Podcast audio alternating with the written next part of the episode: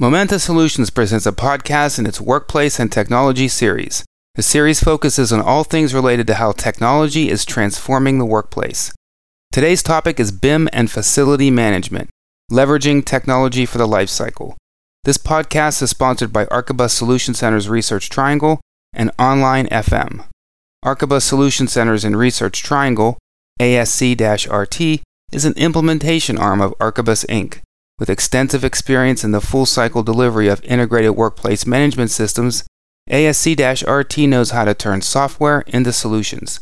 Check them out at asc rt.com. The co sponsor of today's podcast is Online FM. Online deploys world class IWMS technology to solve your organization's unique challenges. Online is headquartered in Germantown, Tennessee, and you can find out more at onlinefm.com. I'm your host, David Nicholson, and today's guest is Mark Handy from BSA Life Structures. BSA Life Structures is an architectural and engineering firm headquartered in Indianapolis, Indiana. BSA designs facilities that support, enhance, and inspire healing, learning, and discovery. Facilities that are life structures.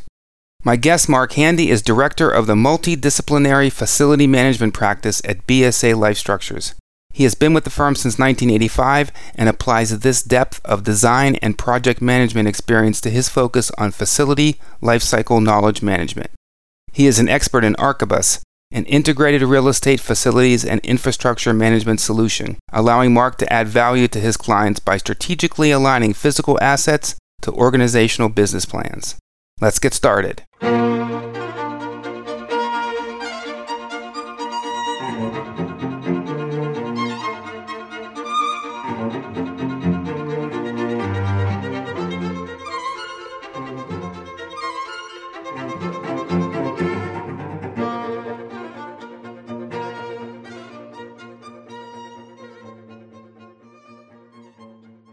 So today's podcast is BIM and facility management, leveraging technology for the life cycle. With me today is Mark Handy from BSA Life Structures. Hello, Mark. Hello, David. Thanks for joining us. And so, just a little bit about BSA Life Structures. BSA Life Structures uh, is uh, they design facilities that support, enhance, and inspire healing, learning, and discovery.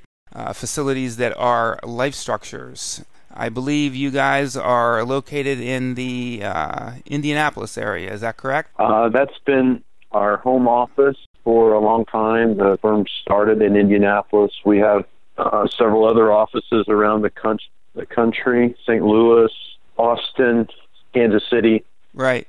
So, so we've yeah we've we've kind of uh, expanded from the uh, Midwest region out of Indianapolis uh, into other areas. Gotcha. Okay, and so and your uh, your title is director of multidisciplinary facility management practice at BSA Life Structures, uh, and you've been around the firm there, I think, for quite some time since 1985, and you've been applying your knowledge of design and project management to this uh, to this particular area, which is facility lifecycle knowledge management. I do know from our previous experience that you're a uh, expert as well in the area of Archibus, which is an IWMS system, integrated workplace management system, and you've been in this industry and at the conferences, uh, working with uh, working in that arena for quite some time. How has it been for you over all these years? Quite exciting, I'm sure. yeah, that's a that's one way to put it, I, I guess. Yeah, I've been at BSA for uh, over 30 years now. Um, I've, I've really had several different roles. The, the thread that ties them together is the technology for displaying design information, which you know is how I started. I was the first CAD manager here at BSA with AutoCAD 1.5, I believe, is what we started with when I arrived. So what we've seen is that there's a, a need for people or our group to manage the information after the design and construction is completed. And clients uh, are getting more uh, savvy to that, but uh, they still need help. And that's kind of where we have fit all these years uh, in various capacities of different types of documentation and, and, and how do we keep it current those types of things. So, right, yeah, it's been a wild ride, I guess. yes, it, it is. A, it has over the last um, several years been an industry that has evolved uh, quite rapidly, in especially with respect to some of the technologies. The, especially the one that we're going to talk about today, which is um, building information modeling. Um, so, in just getting started on that, for the people out there who are ultimately uh, listening, if you could just, in in your own words, uh, what is the sort of street definition of BIM these days, and how does it apply apply to the world of facility management? Wow, um, that's a big question.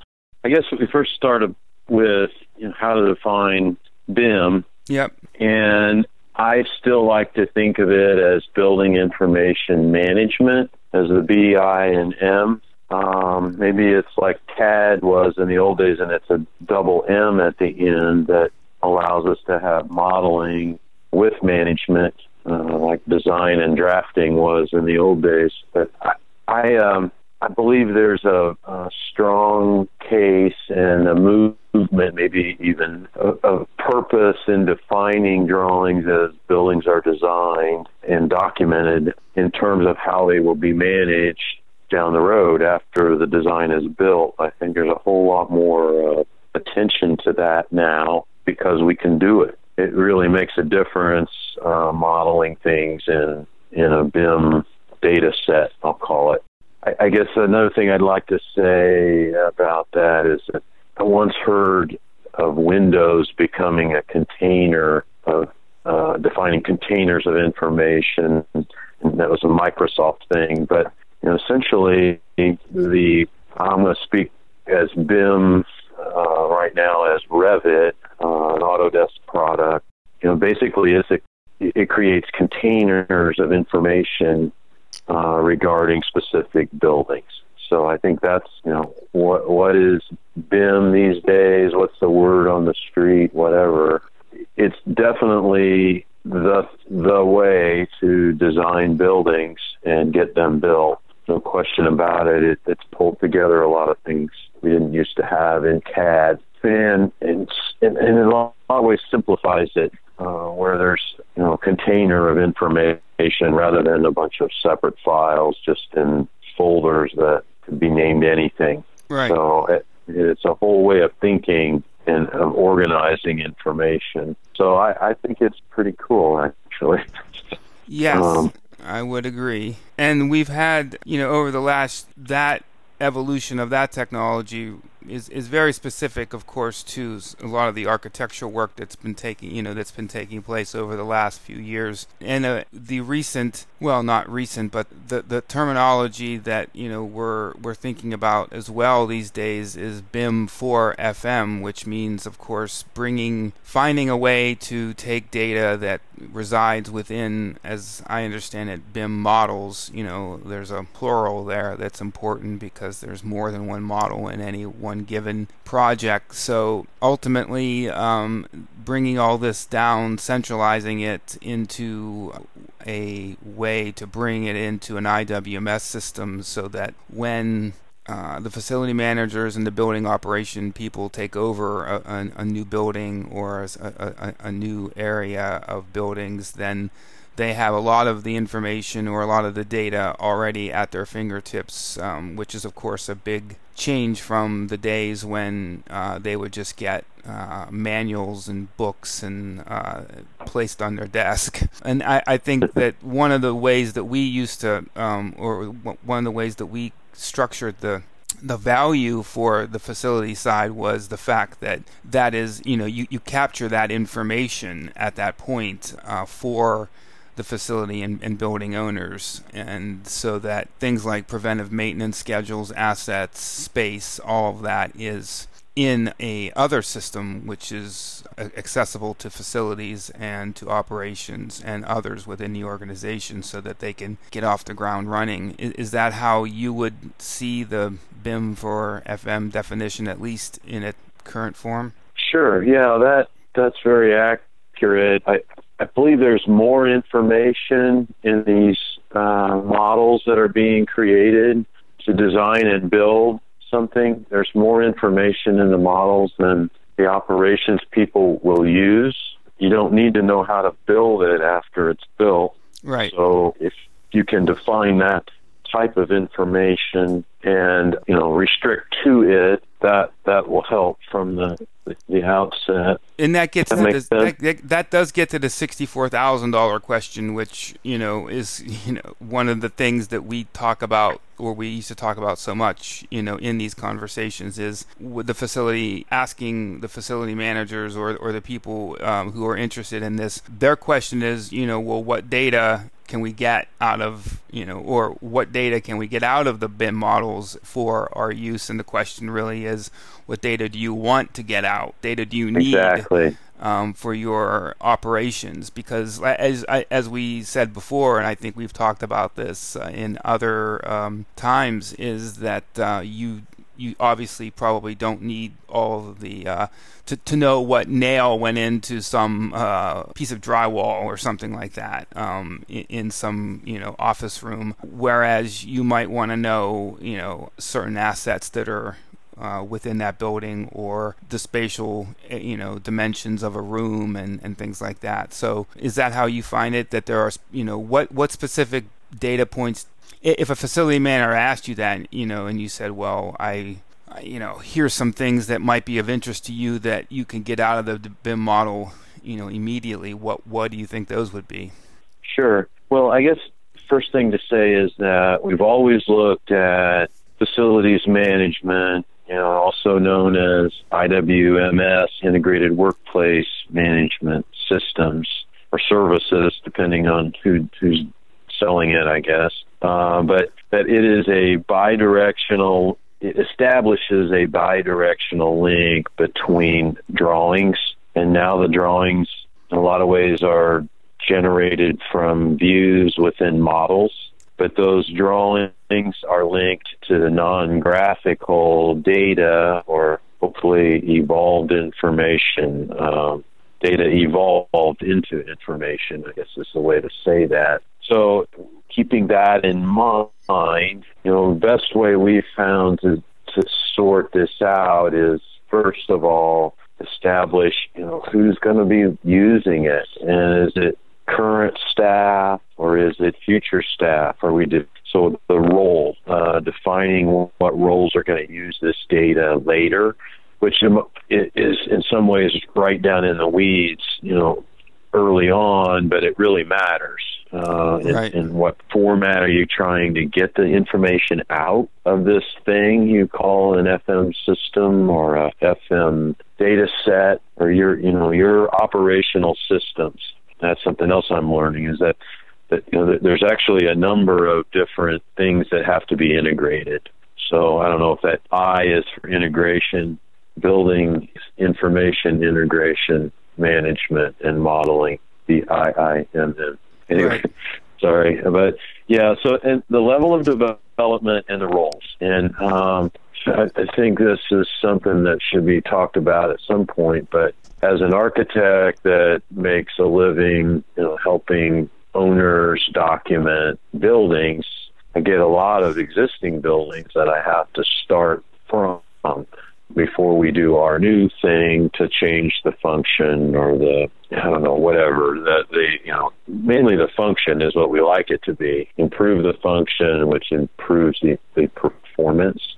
So and I think that's a point too is that at some point after this thing is built you're going to want to tune the performance of it. And if you can answer that question how will you rate performance then that will help you understand what information you get out of the model, um, like energy use or how, how long are the lights on, you know, as a subset of energy use, or how, you know, what are the degree days and and those you know more technical things that can truly be calculated with a with a model of your building, you know, oriented in a, you know a uh, geographical location uh, at a time of year. You can actually predict what those uh, needs are and then uh, report performance so you can truly tune up an existing situation with the right information modeling and that would include BIM I would I would say almost without question right uh, but but but how detailed it becomes the next question. Right. Uh, and that's the level of development. So, and that's that's very well defined, you know, in various places in searches. Uh, AIA, I believe, is who really has defined it legally. I guess is a way to put it. It's just in a scope of work sense. And uh, I think a goal, at, least in the United States, is for uh, you know, LOD 350, which is a little more than general um, descriptions and sizes uh, of things in a model. You actually get some brands and some specific models uh, in a level 350 that you don't get in the 300. And so that's something to think about. Right. You know what what things you're going to maintain.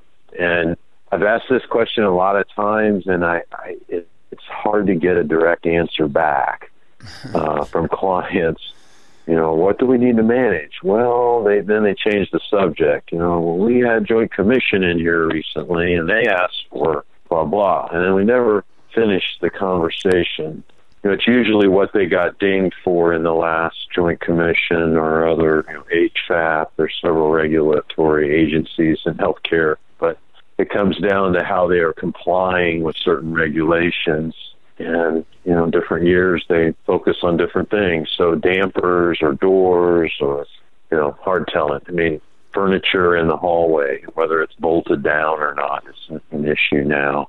So all these things can add to a, a BIM over time. And i think that's maybe a focus that I should highlight in what we do is that it's a living, dynamic, you know, I'll say even breathing organism ecosystem, uh, you know, BIM with FM information, whether it's for, you know, BIM for FM or BIM plus FM, or there's really kind of two different things, and one works off of the other And, in basically all situations, and you know, different different ways, I guess. But right. if you have all the information, it's just a matter of accessing the information you need.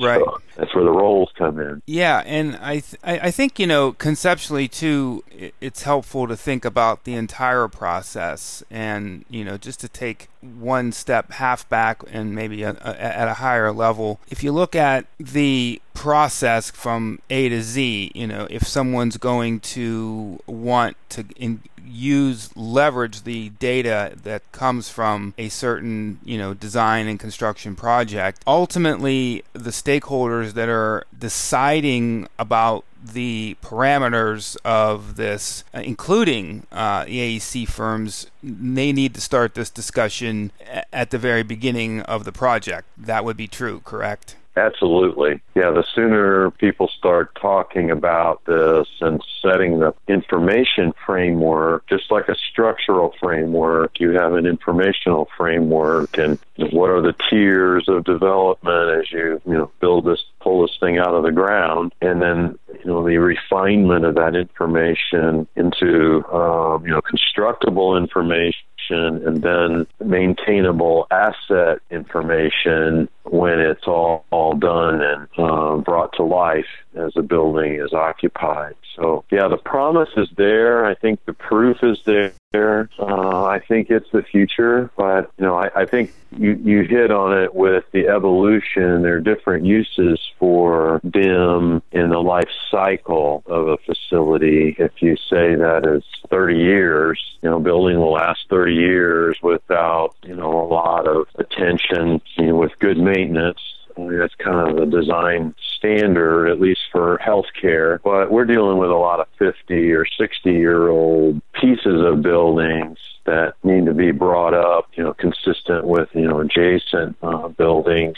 So I, think you know just just knowing what assets are going to be troublesome over time, and you can get that from a number of sources. Uh, and there's actually ratings of how long those assets are meant to last so you can start to trigger uh, maintenance procedures and you know connect warranty information and just all that stuff a guy really needs to have when something breaks and he gets the call to go fix it you know wherever it is so having that information in a container that you can pull out specifically when you're ready is awesome. I mean, that's really what we're striving for. And right. you know, however we can make that happen, whatever, whatever combination of things, and, and there there is a it is a hybrid for every client, I think, or every situation. I mean, there's wide variance in how BIM is created, and you know, there's several different softwares that have their own BIM standards and interface, you know, to to develop models.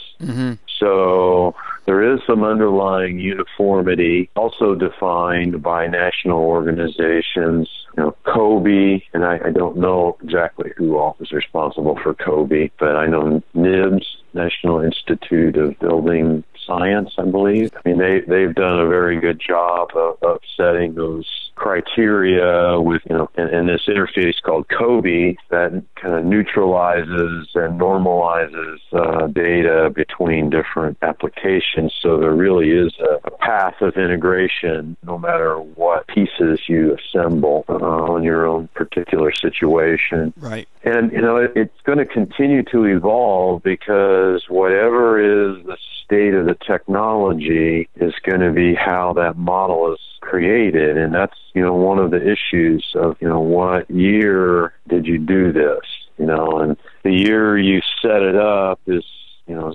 sometimes several years before it actually gets turned over to the owner. And, you know, already there's been a technology shift uh, or, you know, theoretically an improvement. And usually they are, but, you know, three years, it can be night and day different in how the technology works you know new features that have to be added or you know turned on and you know populated or whatever i think that's a huge deal yeah. Um, so you know, the, the BIM has to live on through the entire life cycle. That, that's where I was trying to head there. And you know, design and construction and initial occupancy is only you know, 25 to 35 percent of the life cycle of the building. And that may be generous.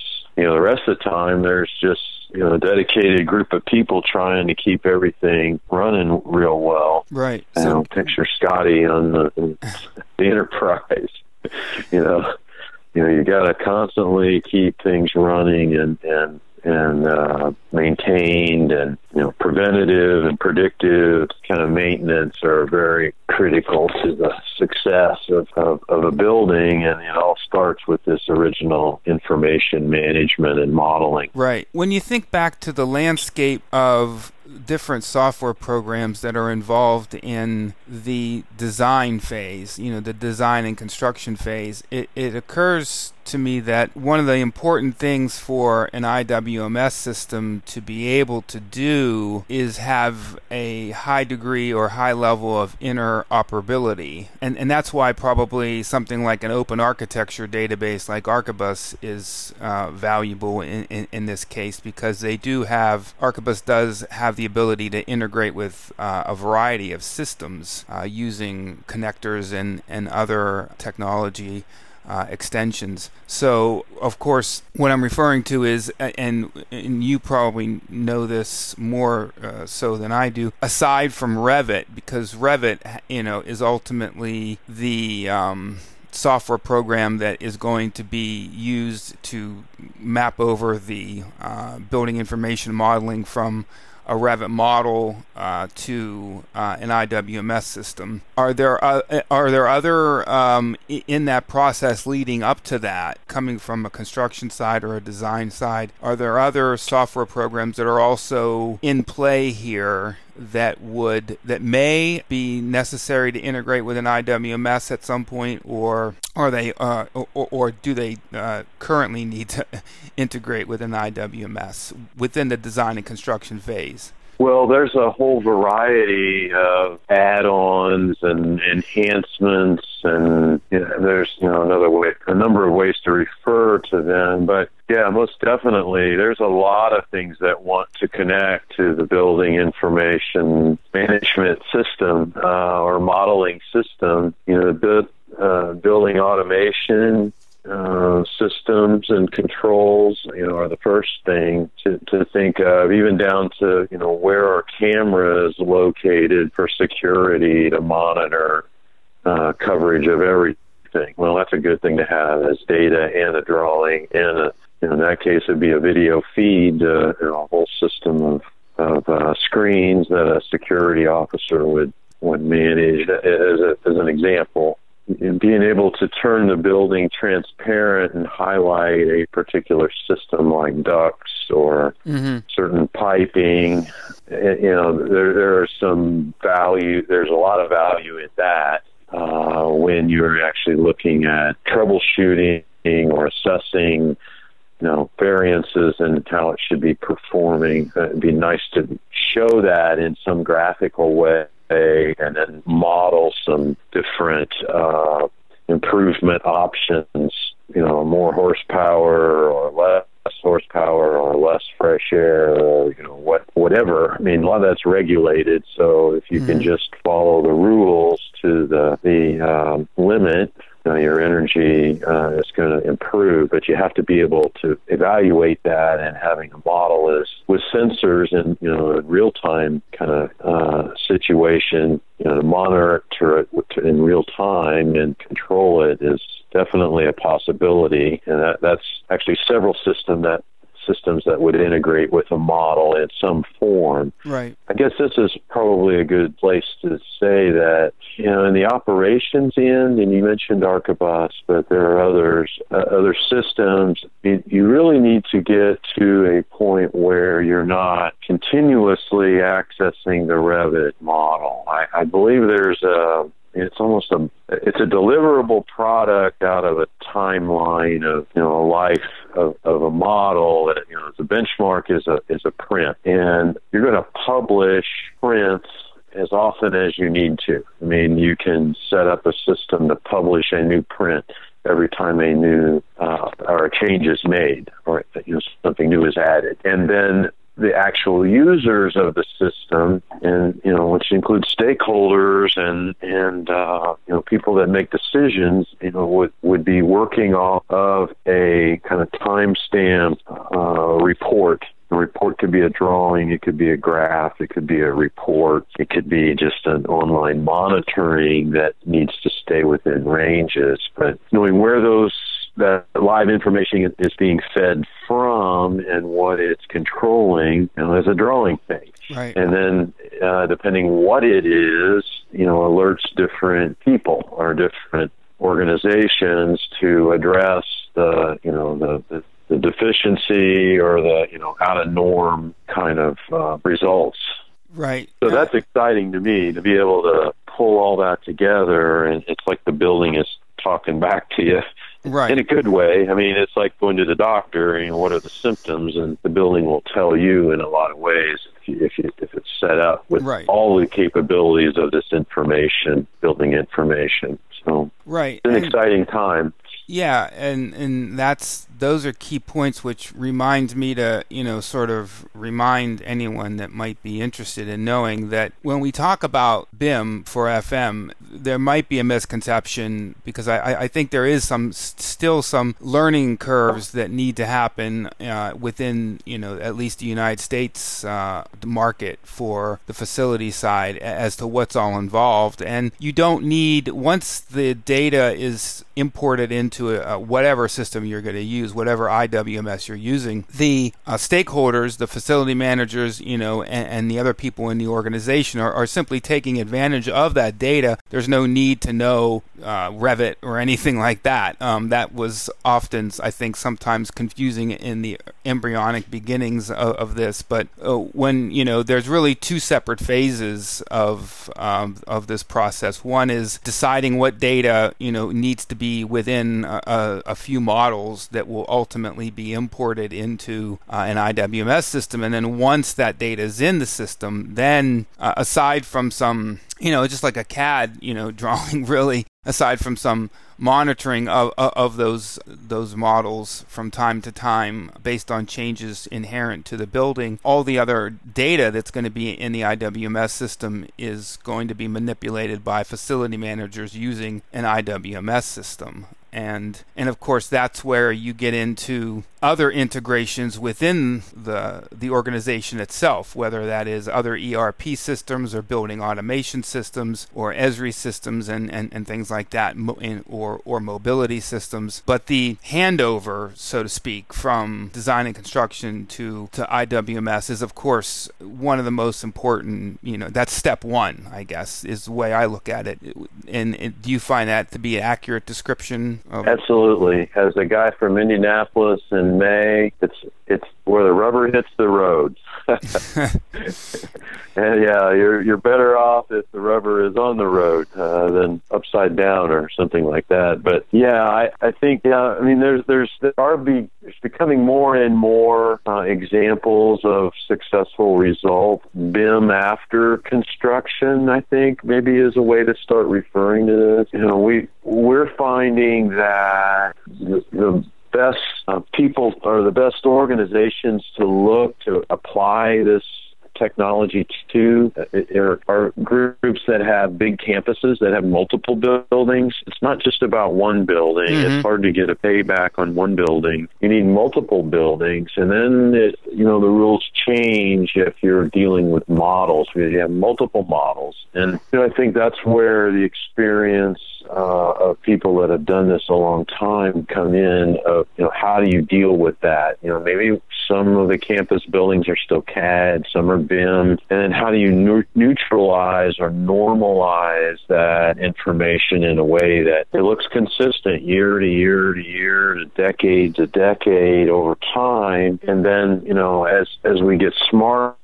and learn more questions to ask, you know, the data is coming along and can give us answers. You know, what areas aren't performing at a level that they should as a facility. And that, you know, you, Mr. Facility Guy, can decide what levels you want to test the performance. Um, and, you know, maybe not a facility guy, maybe it's a corporate, you know, even CEO, CFO, COO. Do we consolidate? Do we spin certain things out? Uh, and over time, those criteria change, you need to be able, able to ask different questions over time. So I, I like that aspect as well. You, you build the data and then you use the data you build the data as good as you can in design and construction and get accurate as built information. That can be a challenge. You know, who's responsible to make that happen? And, you know, when a whole group of people that, you know, their whole goal is to get done with the project and move on to the next one. Uh, last thing they want to do is describe and you know draw it all the way they built it exactly. Uh, that's something I'm finding, and that's that's the place I can help as part of a design firm. I can help uh, create those type of drawings uh, the record models we call them. So yeah, and, and that yeah, brings up I've, a certain point that you were I think you've touched on, and, and I, I, wanted to drill down into a little bit deeper, and that is you have a campus setting, whether it's higher education or whether it's healthcare uh, or a hospital, and you have you know you have new design and construction you know that's ongoing, and obviously they've decided to take advantage of you know the the BIM model, and, and they've got this process process that we've just described, you know, from soup to nuts, from the uh, design and construction phase and, and, and to the handoff phase. So they're taking advantage of the um, the BIM plus FM or BIM 4 FM, however you want to describe it. But they have existing buildings, and, and I think you spoke about this at one point in your previously um, that they that they have existing buildings and some of them are you know and, and, they're all different ages. And of course these other buildings are not in uh, models. So when but they want to but they want to bring everything up to the standard by which they're going to be maintaining the new buildings that they're putting on their campuses. So what are the options from a like how would you consult them at that point? And, and what are the technologies uh, available for them to get those existing buildings uh, that are are older and, of course, don't have updated or good CAD drawings in place uh, to the point where everything can be managed sort of uniformly in a more normalized environment. Right. Well, we're trying several things, and it depends like so many things, it depends of how much detail you want. What will it be used for? I'd say the best option we have in terms of you know, outsourcing some of what we're capable of doing individually ourselves here, we really believe in the 3D point cloud scanning of exteriors of buildings, tying that into geographic information, and that's another point we need to talk about probably. But anyway, the, the whole idea of 3D point cloud scanning is you get a 3D photo bubble, we used to call them. I think that was a brand name even, but basically you can get Google type imagery. That's that's a photograph but completely integrated and you know behind that information are true points that are in 3D space that can be manipulated and turned into BIM where you actually turn you know you know a million dots into one wall which, as you could probably imagine, makes the files a lot smaller. The 3D point clouds are very big files, so that creates some new things to deal with, but it is so accurate and it's so interesting as a guy that's been in buildings a long, you know, doing building work a long time. You know, things aren't built exactly as they're drawn, no matter how good the contractor is. And, you know, things sag over time. you know, all of us, I guess. Uh, but you know, pipes you know, do deflect, you know, in in between hangers. You know, long beams actually are designed to flex to some extent. So then you're talking enough that could be modeled, and um, sometimes those are very good information. Uh, that's good information to have, especially in a rehab. If you can open up a ceiling and scan what pieces are going to remain, then you can design the actual routing of new things without conflicts. I mean, that's that's a big thing about BIM is you know, the coordination of doing a design project. It's, it's worth it just for that and all these other things we've been talking about are byproducts or you know, additional uh, benefits you're going to get if if you if you work it right. I mean, you can have a lot of this information and not use it, and that's uh, that's a terrible waste.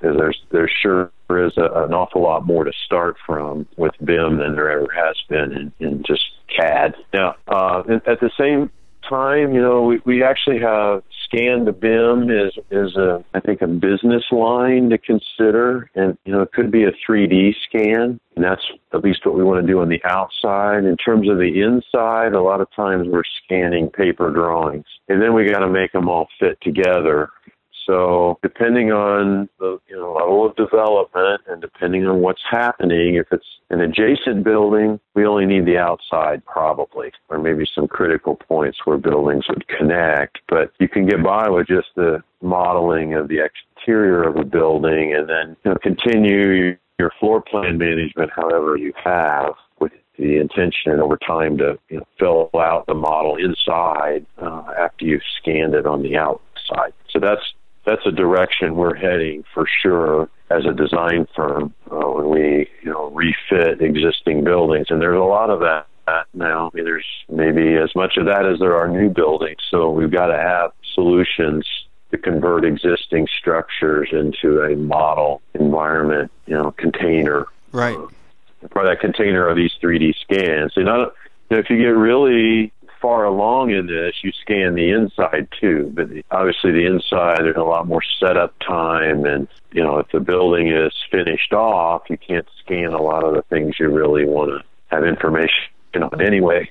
But you take, take all the ceiling tiles out, for example, or break open walls. And that's just not feasible. So that takes your level of development down to you know more just the only model what we need and we keep building the model as time goes on adding detail as we need it and get it. Right. Uh, yeah, that's that's so, that's the kind of that's the kind of stuff I was interested in in hearing again because you know I think that that's a question that some of the FM managers out there would have is that you know I got this project. I got the approval for it. We're going to do the and there was some talk a few years ago about you know the va- what is the value of bringing those uh, you know those existing buildings into um, you know Revit models and stuff like that. And sounds like some of the technology that you're describing can, depending on the you know the level of granularity with respect to the data that they're looking for, you can you can help them to normalize their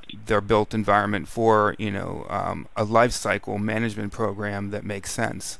Absolutely, yeah. Well, what I guess this would be a good time to go to the, the GIS side of it as well. Sure. I mean, some of the users, our work as a design firm generally falls within design and construction for the longest period of our engagement. You know, design and construction department, which usually is separate from maintenance. It's also separate from administration. I mean, it may be under one or the other of those or some triangulation of the three of those. But anyway, our involvement has been with design and construction. What we're finding is that the real estate people who are, you know, yet again, another subdivision or some sub entity of either administration or real estate, you know, or, or well, I guess design and construction. Uh, sometimes they combine real estate and design and construction, but they do very different things. But anyway, the information is just a little bit different on a real estate side. The first thing they want, it seems, is you know, make it look like a Google map. I want to zoom in on something on a map and then when I get there look at pictures of it. How do we do that? And actually, you know, that's pretty easy now with with GIS and, you know, even with you know the emerging technology of drones where you know we can photograph things from the air if we need to for a variety of purposes, roof maintenance, or just, you know, who knows what. But once again, on a campus level, and how a campus fits into an area, you know, a region or a city or, you know, a transportation line. Uh, I mean, a number of things could connect it to other areas. I mean, one of the hospitals we deal with here in Indianapolis has a pneumatic tube that runs um, actually several miles overall, and it's uh, used to send uh, lab samples to a remote lab uh, building. And it's actually hung on a transportation rail system uh, called a people mover. It's really a very specialized bus but it has its own dedicated track and this pneumatic tube goes along it. So right there, I've got a situation to deal with of a horizontal asset. I think we're starting to refer to them as um, so any kind of infrastructure service. It's out of a building is probably going to be at least partially tracked by an existing GIS system to begin with surveyors use it, uh, cities use it to track utilities. So tying BIM to GIS, I think, is another opportunity. I don't know if that's GIS for FM or to. Uh, yeah, it, it gets to the point where you don't you're not sure which acronym to put first.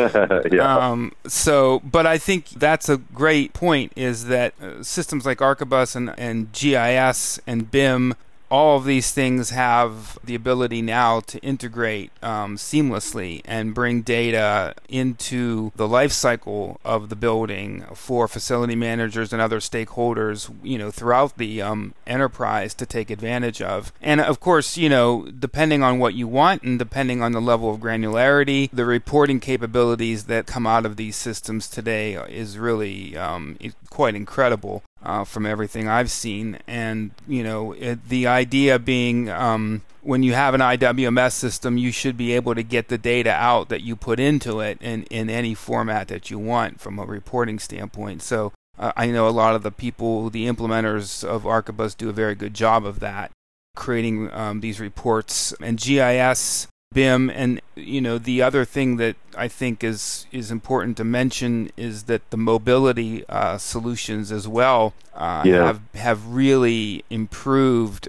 to the point where they're an integral part of the uh, facility teams, the operational teams, and the work teams that fan out across these campuses to um, do things like work orders and other things uh, like that, and to take care of the uh, total, uh, you know, sort of infrastructure, if you will, of sure. the um, of the facilities. But I, I think that's that was a very um, good point that you brought up, and so I mean I, I think that what we can see at least here is that there is a um, wide variety of, of, value. There's a there's value from the early onset of capturing that data that is you know historically was not captured from the design and construction phase and also importing it into a system so that you have it as soon as your building is live. And then from that point, it's really up to you as to how far you want to take the life cycle, you know, management of your building. Do you want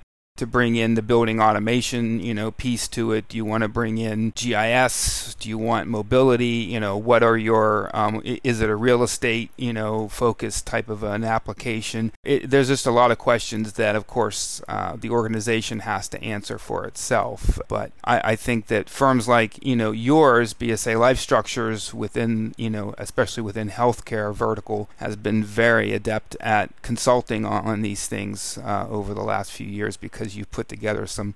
I've seen some good presentations over the years from yourself. So, um, well, thank you. But um, I, I, think that um, we've hit 60 mark already in terms of uh, our time. I think that we got a, a lot out, and I um, I appreciate uh, your input here. So, what we'll do, um, are, are, there any closing uh, remarks that you wanted to add um, before? Yeah, I guess one thing I didn't get to say enough of is that, it, and this is part of what keeps me going, is that it's, it's just so important how the imagery that we create you know, ties to the management of the things we have to be responsible for and and how that is possible now. You know, everything from a photograph to a, um, rendered, uh, modeled view of something. I think it's just it's just wonderful. I think it's uh, the future is here and now, and you know we can all take advantage of it. 3D printing. I mean, there's just a, a whole realm of opportunities that most of us have not really exploited or, or you know even probably considered in this in this business, I guess, which is um, that's broadly based too. I mean, there's a lot of different sub businesses of how BIM and FM and scanning and hosting and all these things fit together. I think it's it's uh, it's great how it's working now.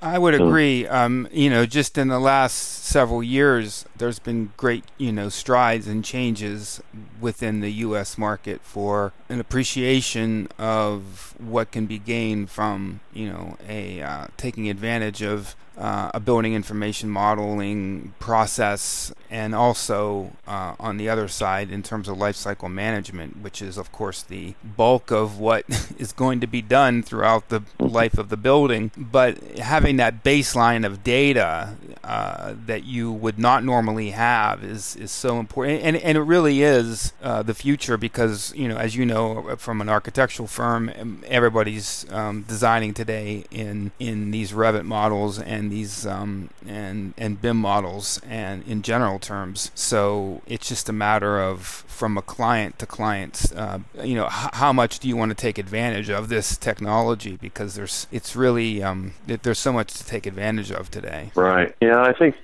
yeah, it makes me think of the gold rush.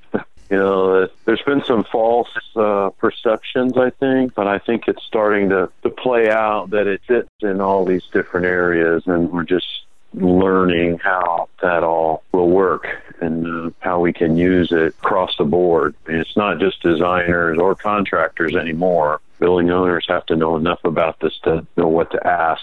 Yeah, and that's a topic all unto itself. that's like another. Sure. It, that's like yeah. a whole other. Uh, you know, is the and I was going to mention that earlier. It's the idea that there is some education that I think facility managers and building owners and and operational people need to, or real estate people need to kind of get refreshed with in terms of what what is possible in some of these scenarios because they need to be able to ask the right questions, and that's right. where that's where that's also where the con- that's where the consulting comes in because you know if if they don't have that immediate knowledge, then consultants that are you know doing their job should be able to go in there and say, okay, here's what you need to ask of these different contractors, of these different people who are going to be in the early uh, part of the system, um, so that everybody's on the same page and the um, and the process can go uh, much smoother than if people are not clear on what on what data they want or what data they need uh, for the operation of the building and, and what different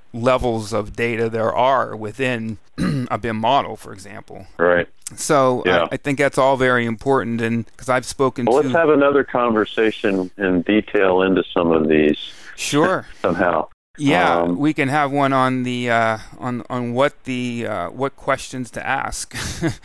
um, there we go. because there's a lot. So, well, uh, Mark, I appreciate your uh, time today. Uh, it was a very good discussion, and I um, I learned a lot as usual from listening to you. I hope we get to do it again soon sometime. Thank you, David. I appreciate you reaching out to me on this, and uh, obviously like to talk about it. So, anytime. That's great. All right. Thank you so much, Mark. Okay, talk to you later. Bye bye. Bye. This concludes the podcast. I'd like to thank Mark Handy for participating in today's podcast and both Archibus Solution Center's Research Triangle and Online FM for sponsorship. The Memento Workplace and Technology series focuses on all things related to how technology is transforming the workplace. Until next time.